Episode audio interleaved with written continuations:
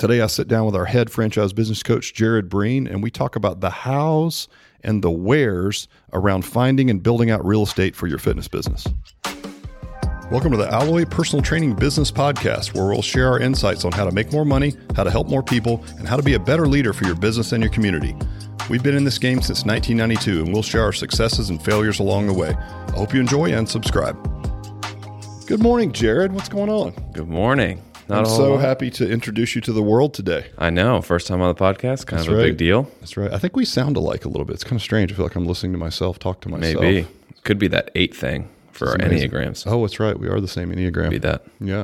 Well, listen, for those of you guys that don't know, this is Jared Breen. He's on our team. He's our head franchise business coach. So he is the one that coaches our franchisees around any and all functions of their business. And then he's also been helping quite a bit with the build out, right, of different facilities. So everything from the finding the right real estate to then, you know, the, the entire construction process, um, you know, of, of building out the facility, the lease, everything from the finding it to the L O I, to the lease, to the build out itself. So I wanted to have him on today because I've had a lot of conversations. Of course, everyone says this, you know, a lot of people have been asking me lately, but really a lot of people have been asking me because a lot of people are building out facilities right now, you know, which is, it's really great to see, you know, that the industry overall is taking a beating unfairly, I think, fitness in general. Would you agree? Absolutely.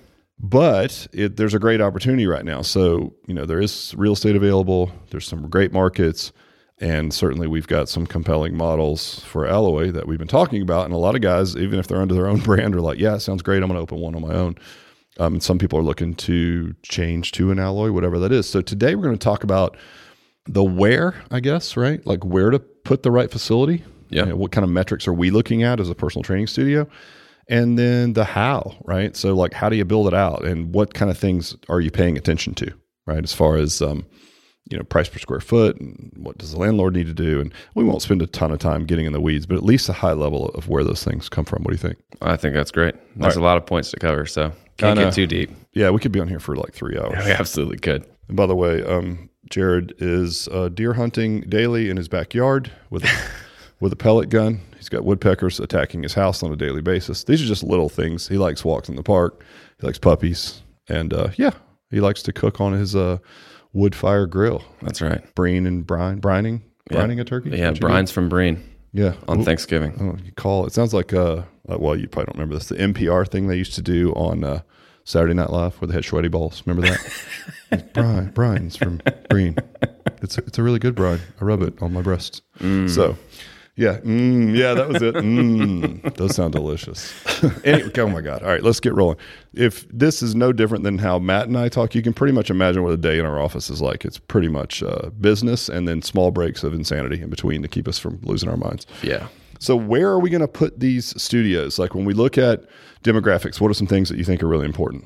Yeah, so the demographics, I think, is definitely the first point that we have to attack. And that really is going to come down to your clientele. So for us, we know that a little bit more mature audience clientele is who we're going to kind of target. And that's not because we don't want the younger age group in the in the gym. It's more that time usually equals more wealth. Right. And um, that gives them a little bit easier access into the gym. So we've kind of targeted our metrics around that forty to sixty-nine age range and uh, a household income of over one hundred thousand dollars.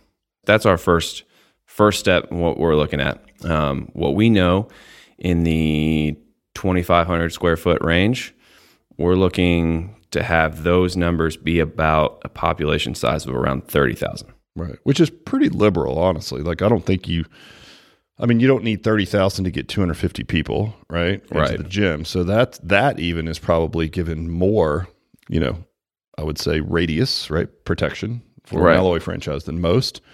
But there is some merit to that. So we have a real estate partner. His name's Dan Worts, you know, and when he talks about this, it's, you know, he has this sort of philosophy where it's like, yeah, you know, red light, yellow light, green light.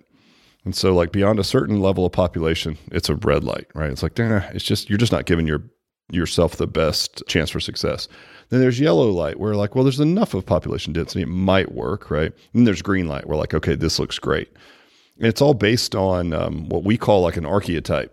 And that's sort of these caricatures that we build around different, you know, traits. And it could be age, average income, profession, right? And they come up with these characters, and like one of ours is like a mover and a shaker, right? So think of like a baller entrepreneur that plays, you know, golf on the weekends, that drives an expensive car, who's got control of his own, his or her right. own schedule, and, you know, wants something more specific. So they're going to look for a personal training brand as an example. So we can, when we look at that person, it's not only the layers of the basic high level stuff that you've mentioned already, right? Like average income and, and age bracket. It's also like, where do those people shop, right? Or what else is in the area where those people, you know, are going to frequent. So you're going to want to put your facility in areas that these people frequent. So is there, you know, I'm just throwing out spitballing here, like high level boutique stores or, you know, expensive car dealers, right. you know, ships in those areas. I mean, that type of thing. So those are other things to look at. And there's like seven layers to this real estate play, right? But at the highest level, as you mentioned, start with at least the age bracket of the clientele you're looking for and the average household income. So other than that and like shopping and stuff, is there any other thing that, that people should be looking at? Well, it's a, if we use Charlotte and we use the locations that we'll be building out in Charlotte over the next few years, one of the things that we saw that we really liked in the Charlotte market is that there's country clubs basically everywhere. And just based on that, you can pretty much guarantee there's going to be those high-end shopping centers. There's probably going to be a, a fair amount of traffic going through there, and there is. I mean, just the more that we studied that, the more that we see there's a ton of traffic that drives through there. It's easy in and out of town. And another really important part, we know that historically people are far less likely to come to a gym if it's outside of that twelve-minute drive time, right? Right, yep. So Charlotte's great because you can really get in and out of town in less than twenty minutes. So when you start to really pinpoint where you want to be, a twelve minute drive time covers a pretty fair amount there. Right. So drive time's another big one too, outside of the nice shopping centers and what obviously surrounds that as well. And and here in Atlanta, we joke when we were looking at, you know, our Mothership Club as an example, a twelve minute drive was like a mile and a half, but it's very dense population wise. And that's why there's so much traffic, right? And people aren't going to drive that far. So we're like, oh, we've got people that come from all over town. And we think of these outliers that drive from downtown or from Marietta or these, what part, you know, these places again, for you guys that are kind of across town. And we say, oh, it's because we're so special at what we do. But that's probably like a one percent of our clientele. Most people, even in our thirty years in business, don't drive more than like a mile and a half to two miles to get here. Right. Thankfully, we have the population density to support that. But at the end of the day, if it's not convenient, you guys, I mean, fitness is hard to do. So yeah. like putting any other barriers in the way is just going to make it that much harder, right? Well, and we know that you and I and our team are kind of the minority as is when it comes to wanting to actually work out. Right, exactly. Right. So you've got to give somebody some incentive and ease of use to get in there. Well, and ease of use, that goes to also ingress and egress, right? Like how easy is it to get in and out of your shopping center? Right. So when we were looking at the Charlotte market as an example, there was some really high-end shopping space that was in this new concept that we see a lot around Atlanta and yeah. in different areas where it's the sort of outdoor shopping mall. But when you do that, I mean, a lot of you guys listening have been to those where you go and, you know, in the cities that we're talking about, it's not like Manhattan where everyone's used to parking in a parking deck, right?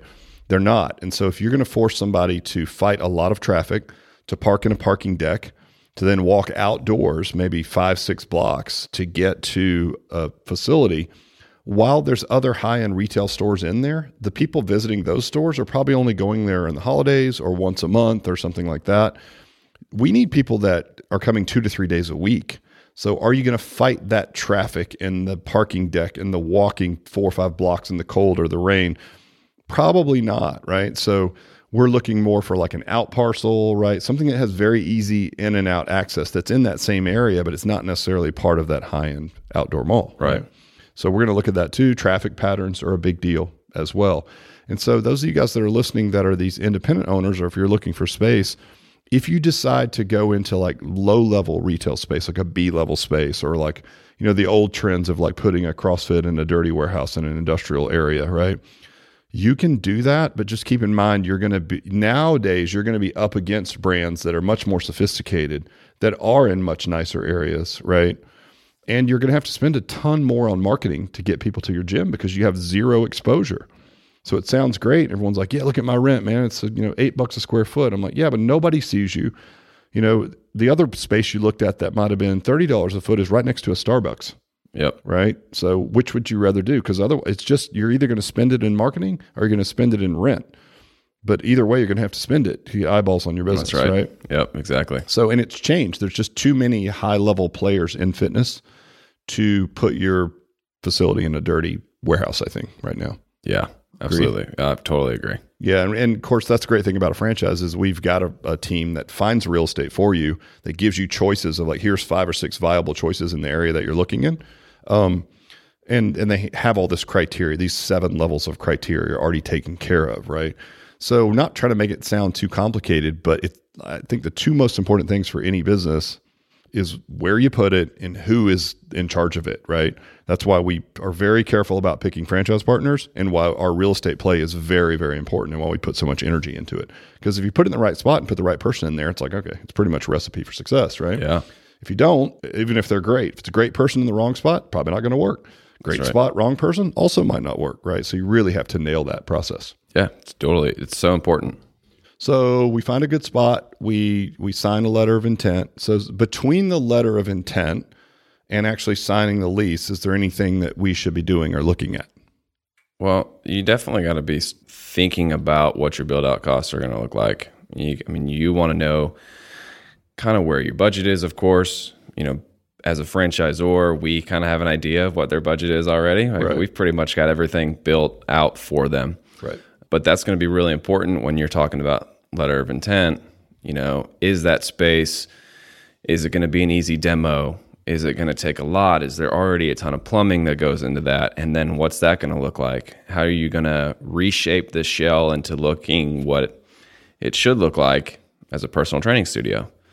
You may have a great location. You may have a great in and out, ease of use. You may have all the things that check the boxes. You may have a great operator already in place, but yet you might be looking at that one hundred twenty dollars per square foot range, and now your whole model's shot, or at least your return on investment's going to drastically change. Yeah, it's going to take a lot longer yeah. you know, to get there. And as we know, speed to return on investment is an important, you know, something. If you're an investor, you get it. If you're not, if you're just a fitness person who's opening a gym, it's something that you should be looking at. You know, when you build your performance, like, when am I going to get a return on this investment? Yeah. And if you're going to have to spend obscene amounts of money for build out, it's not going to work. So, you know, we've worked with other brands in a consulting format before, and a lot of them have spent a lot of money on build out, and they just never got return on investment, right? Because it was just too expensive for the build out. And that's the key, like what you said. So, you know, talk to me a little bit about what you think a sweet spot is where you can be, the fit out can be nice enough, right, to fit this high-end clientele, but you're also going to stay within a budget that makes sense for return on investment. Right. So we've kind of bounced around a little bit and done a lot of digging, talked to a lot of people. You know, we've got, uh, we've basically got a construction management company that we work with directly, um, who helps us list out everything from start to finish. And what we found is that about a seventy dollars per square foot range is where we're looking at for leasehold improvements. That's kind of the sweet spot. Now, there's a lot of things that go into that, of course. Size of the location that you're looking at can play a factor. You know, at a lower at a lower end of a fifteen hundred square foot range, you might be paying a little bit more on that and getting free rent, or you may be getting pretty significant tenant improvement cost, and that price may drop down to even twenty-five dollars a square foot, but you're paying your rent immediately. So maybe you get zero dollars in right. So let me rent. Stop you there just so we can like peel that back a little bit. So so basically what Jared's saying, you guys, is the total build-out cost, if you can keep that at seventy bucks a square foot, right? So that would be sort of an estimate of what it's going to cost you to build it out.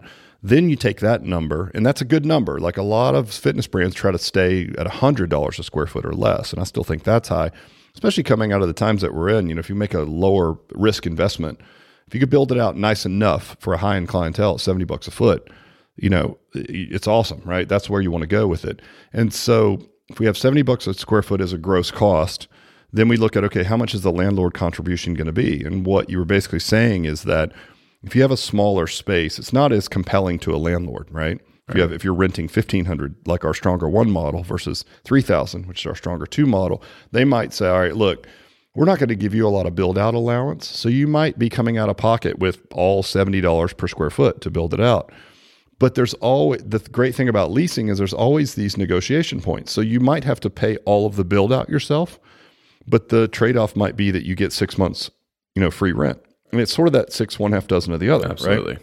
Or, you know, like in our case, we built out a very similar model a few years ago and we got a lot, you know, we ended up getting, you know, I think we ended up paying like twenty dollars a foot. So we, we had a contribution on a fifteen hundred square foot space of fifty dollars a square foot from the landlord. That was a favorable deal for us, right? And it was great, like A grade, you know, property right on the road front. It was just really good. So that worked out really well. And again, that was a good deal for us, right? Right. But um, that's basically what you're saying, right? And the one more point I want to make, because I know I'll forget this later, is that somewhere between signing the letter of intent and then actually signing a full-on lease, the great thing about having a construction team, and this is if you don't have that, you at least got to do this on your own, you got to get into the space and look at things before you sign the lease, like the H V A C unit, right?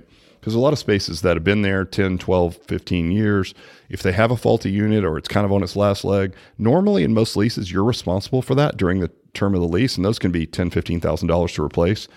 So the last thing you want to do is, is sign a lease where you're responsible for the H V A C and have never checked the health of that unit.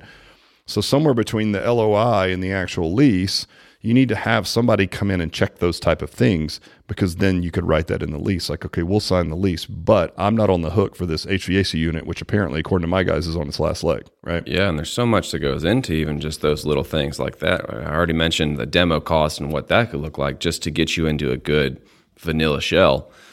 You know, H V A C systems run off of square footage as well. So depending on how many people you've got coming in and out of your gym at any given hour, you may need to actually double your square footage. That's tonnage, range. Is that what they call it? Yeah. They so do it's it, more tonnage? Yeah. yeah. So they do it off of tonnage, and that basically provides, you know, X amount of air conditioning per square foot. Right. So there's so many things that go into it. You know, of course we said we're not going to get into the weeds. Here we are digging. I know. First but, of all, there's eighty-five steps. That's, but, finish those. Yeah. In true fashion, just like we would. But yeah, there's so much that goes into it. And it's um, something that if you don't know, you know, how do you know to look? Right. So having a team in place, having a good realtor, having a good uh, contractor or construction management team, those are all things that you're going to probably want to have in your back pocket before you even start thinking about a uh, letter of intent. Yeah, and that's a good point, because I know um, certainly in our industry, a lot of guys do it on the cheap, right? And they've got like a weird uncle that kind of does some work on the side, and he's going to do it, and he's going to bring in his crew, and they don't pull permitting, and you know, it's just all this weird stuff. So it's one of those things where you really want to do it right, because it could really affect your business, good or bad, in the long run. You got to pick the right spot, you got to do the right thing, you know, when you're building it out. So, all right, anything else that people need to know? Is there anything uh, like based on the type of business? I guess that's based on your local, um, you know, whoever your lo- what city you're in or county. They're going to decide based on usage of your facility, like how many restrooms you need and all of those things, right? Yeah. So you can come up with a great plan, and then you go into city, and they're like, oh no no no, if you're classified as blank, and it's their discretion to classify you as whatever they want. They may require you to put in an extra restroom or, you know, those type of things, right? Yeah, tons. So much that goes into it. You know, we have our ideal layout. You know, we have our ideal plan that we've already got waiting for anybody that signs on. But ideal doesn't always mean that's what's going to happen. Right. So we've we usually end up going through three to ten even iterations of one layout just to make sure that we can get it to code and get everything up and, and running as we want it to. Right. Well, the thing I like about this too, the thing I want people to hear that are existing gym owners, like our, our existing sort of following the folks that we've been, you know, in front of for all these years in the business, is there's a lot of time involved in this as well, right? I mean, can you imagine handling all these things on your own? So the thing that I was most um, excited about when we pivoted to franchising was to be able to provide someone with all these resources. So I'm like, the only thing you need to do is meet with the builders like once a week, make sure everything's on track. They're going to report in. We're going to help you with that and make yep. sure that they're also on track and everything's getting done. All I want you to do is focus on getting out and growing your business. Like that's the most important thing, right? Is that you get out and you do a great pre-sale, and you open, you know, if you open with one hundred members and it's a Stronger One model and the max membership's one thirty, Imagine being full in two months after you open, right? How cool would that be for return on investment? Right. That's where I would like to see your energy, right? I don't want you shimmying up on the roof, checking your own H V A C. I mean, not like I could look at it anyway, like that looks old. But we talked about this in one of our Who Not How podcasts. Like franchising is a massive who, right? Because all that stuff's done. Otherwise, there's actual work to be done. Even if you don't do it, you have to go find all your own who's. Right. But it just needs to be done, right? Yeah.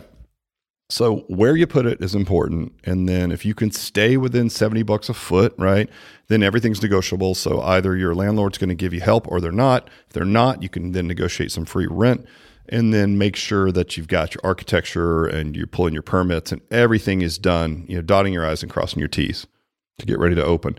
And during this time, I'm telling you, you want to do a hardcore pre-sale. We could probably do a whole nother Um, podcast on just, oh, just the pre-sale, right? And how important that, that is. But anyway, I hope that helps you guys. Jared, great having you on. I'm sure we'll have you back you on oh, a million times me. in the future for God knows what. Again, a million and one things, right? Well, we're always learning. We're always growing. That's how it goes. That's right. All right, buddy. I'll talk to you later. Thanks. Peace. Thank you so much for listening. If you found this content valuable, check us out at alloy franchise dot com for more information on the Alloy systems. Also, leave us a five-star review so we can spread the good word and help more people.